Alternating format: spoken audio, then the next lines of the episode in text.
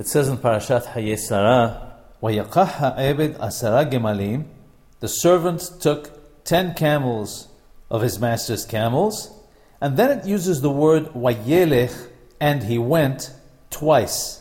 Once to say that he went with all the good of his master, and again to say that he arose and went to Aram Naharaim. In Od Yosef Hai, the question is asked, what is the necessity to say Wayelekh? And he went twice.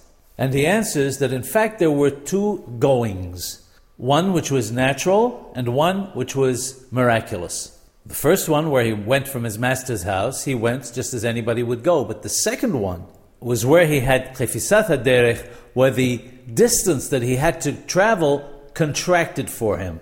How do we know this?